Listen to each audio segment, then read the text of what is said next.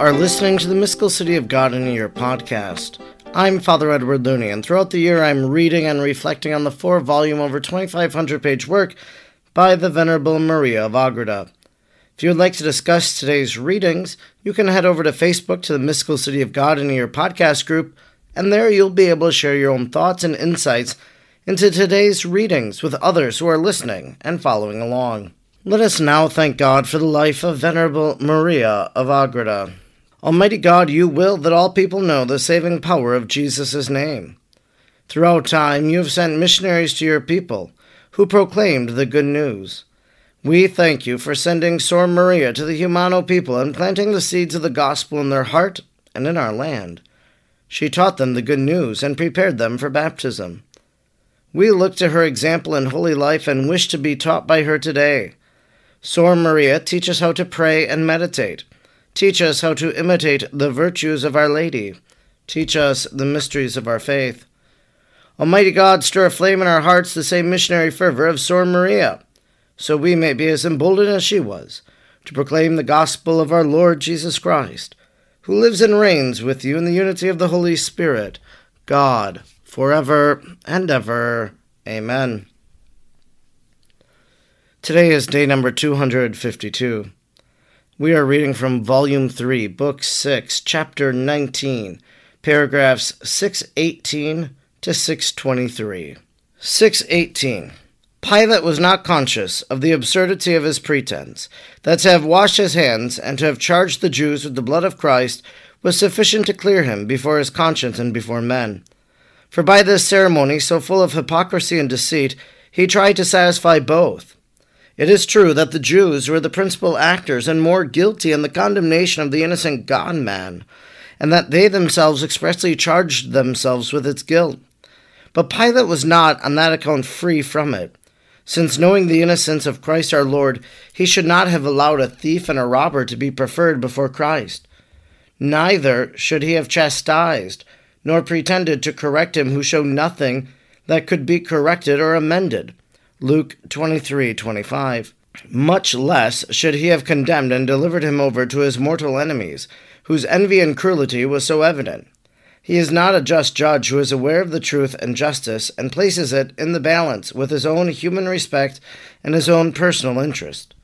For such a course drags down the right reason of men, who are so cowardly of heart, since they do not possess the strength and perfection of mind necessary to a judge they cannot resist their greed or their human respect. In their blind passions, they forsake justice in order not to endanger their temporal advantages, as happened to Pilate. 619. In the house of Pilate, through the ministry of the holy angels, our queen was placed in such a position that she could hear the disputes of the iniquitous judge with the scribes and priests concerning the innocence of Christ our Saviour and concerning the release of Barabbas in preference to him. All the clamors of these human tigers she heard in silence and admirable meekness, as the living counterpart of her most holy Son. Although she preserved the unchanging propriety and modesty of her exterior, all the malicious words of the Jews pierced her sorrowful heart like a two edged sword. But the voices of her unspoken sorrows resounded in the ears of the Eternal Father, more pleasantly and sweetly than the lamentation of the beautiful Rachel, who, as Jeremiah says, was beweeping her children because they cannot be restored. Jeremiah 31:15. Our most beautiful Rachel, the purest Mary, sought not revenge, but pardon for her enemies who were depriving her of the only begotten of the Father and her only Son. She imitated all the actions of the most holy soul of Christ, and accompanied him in the works of the most exalted holiness and perfection. For neither could her torments hinder her charity, nor her affliction diminish her fervor, nor could the tumult distract her attention, nor the outrageous injuries of the multitudes prevent her interior recollection. Under all circumstances, she practiced the most exalted virtues in the most eminent degree. Instruction which the great mistress of heaven, most blessed Mary, gave me. 620. My daughter, in what thou hast written and understood, I see thee astonished to find that Pilate and Herod exhibited less unkindness and cruelty in the death of my divine Son than the priests, high priests, and Pharisees. And thou dwellest much upon the fact that there were secular and Gentile judge, while these were teachers of the law and priests of the people of Israel, professing the true faith. In answer to thy thoughts, I will remind thee of a doctrine not new, which thou hast understood on former occasions. But I wish that thou refresh it in thy mind, and remember it for the rest of thy life. Know then, my dearest, that a fall from the highest position is extremely dangerous, and the damage done is either irreparable or very difficult of redress. Lucifer held an eminent position in heaven as regards both natural gifts and gifts of grace. For in beauty he excelled all the creatures, and by his sin he fell into the deepest abyss of loathsomeness and misery, into a more hardened obstinacy than all his followers.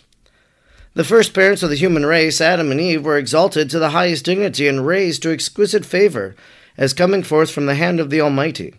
Their fall caused perdition to themselves and to all their posterity, and the faith teaches that what was the cost of their salvation, to restore them and their posterity, was the work of infinite mercy. 621. Many other souls have reached the heights of perfection and have thence fallen most unfortunately, arriving in a state in which they almost despaired or found themselves incapable of rising. This sad state in the creature originates from many causes.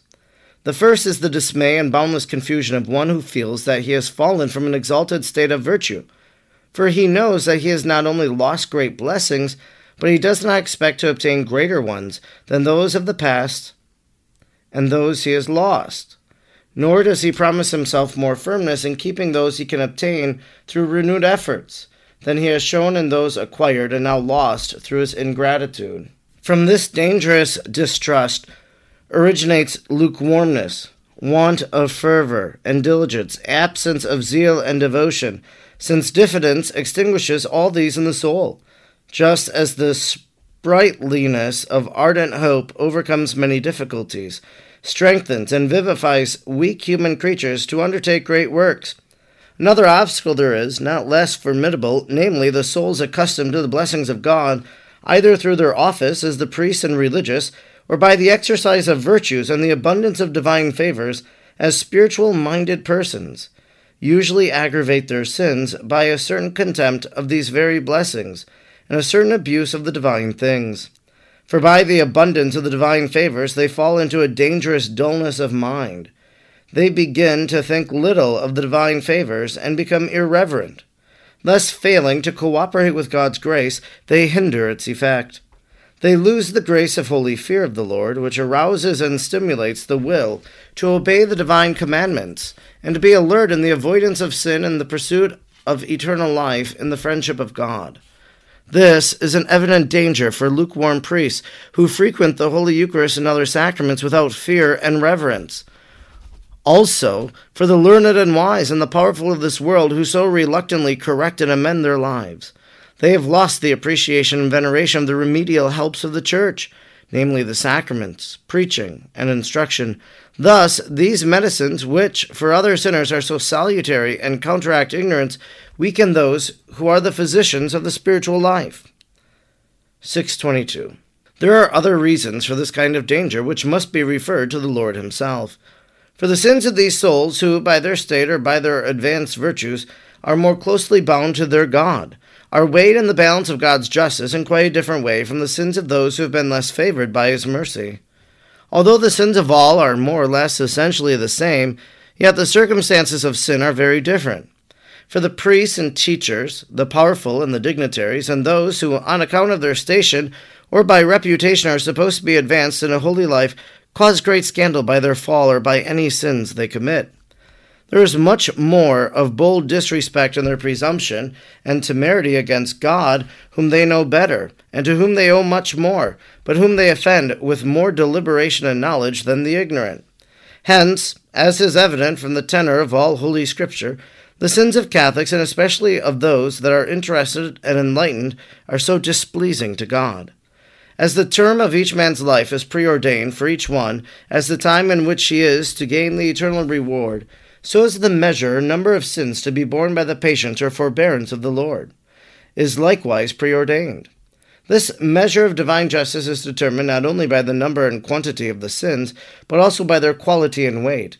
Thus, it may have happened that in the souls favored by greater enlightenment and graces of heaven, the grievousness supplies what is wanting in the number of the sins, and that with fewer sins they are forsaken sooner, and chastised more severely than others with many more sins.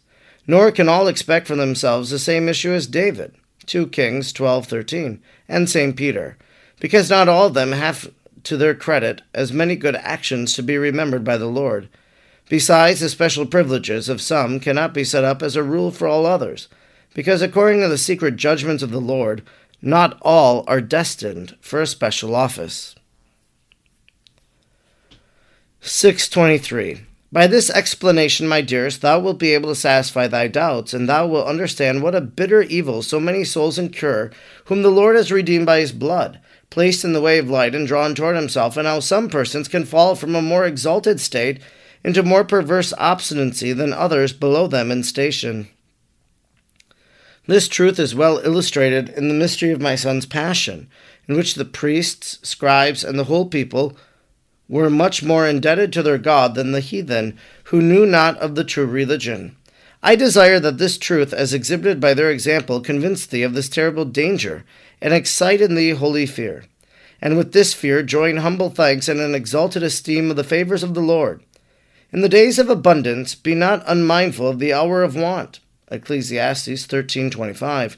Ponder as well the one as the other within thyself, and remember that thou carriest thy treasure in a fragile vessel, which thou canst easily lose. 2 Corinthians 4 7. Note well that the reception of such blessings argues not merit, and the possession of them is not due to thee in justice, but comes to thee by liberality and kindness. That the Most High has favored thee with so much familiar intercourse is no assurance that thou canst not fall, and no license to live carelessly and without reverence and fear. All things happen to thee according to the number and greatness of thy blessings, for the wrath of the serpent has increased toward thee in proportion, and is more alert against thee than against other souls. He has become aware that the Most High has not been so liberally loving to men of so many generations as towards thee. And if thou meet so many blessings and mercies with ingratitude, thou shalt be most wretched and worthy of a rigorous punishment, against which thou canst make no objections. This concludes our reading today for day number 252. We have been reading from Volume 3, Book 6, Chapter 19, paragraphs 618 to 623. The forgiveness that Our Lady offers is tremendous.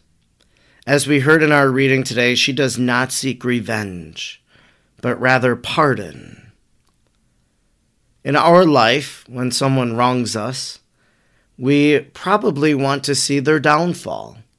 Maybe in some small way we're able to contribute to it. But that's revenge. That's not the heart of Our Lady, and if we want to live more like Our Lady and be virtuous, well, then we seek pardon. It's difficult. Trust me, I know. But maybe the way in which we go about this is we begin asking, Lord, help me to forgive this person. I know you have forgiven them, and so now move my heart towards forgiveness. As we pray, hopefully we will begin to see our heart change, that God is acting and moving within us, and that we are able, in some sense, to let go and to seek pardon for them and for us for the ways in which we thought about them. The instruction of Our Lady was very interesting today as well. She says, Thus, failing to cooperate with God's grace, they hinder its effect. They lose the grace of holy fear of the Lord, which arouses and stimulates the will to obey the divine commandments and be an alert in the avoidance of sin and pursuit of eternal life and the friendship of God. This is an evident danger for lukewarm priests who frequent the Holy Eucharist and other sacraments without fear and reverence also for the learned and wise, and it goes on. She's really talking about how sin begins to take root in our life, and as that sin makes its home in us, if we don't resist it, if we don't confess it, that then this complacency, this lukewarmness takes place, and then we don't avoid the sin. We kind of forget about pursuing eternal life, and then there's a danger, and this is especially for those who, as Jesus says, to whom much is given, much is expected. So, the clergy, to whom much is given, much is expected. So, they need, I need, to be on guard. I don't want these words of Our Lady to run true for me, and so I need to address that in my own life then, in my battle against sin. But the same is true for all of us. To whom much is given, much is expected. Well, we are following the Lord. We are trying to be holy people. And we need to focus then on the Lord. The Lord and heaven have to be the deciding factor of everything we do. Does this lead me closer to the kingdom of God? Or does this lead me further away from the kingdom of God? Let us seek to walk through the narrow gate and gain our eternal reward. I'm Father Edward Looney, and throughout the year I'm reading and reflecting on the four volumes of the Mystical City of God. I'm grateful you joined me today, and I hope you'll join me again tomorrow. Until then, may God bless you, and Mary pray for you.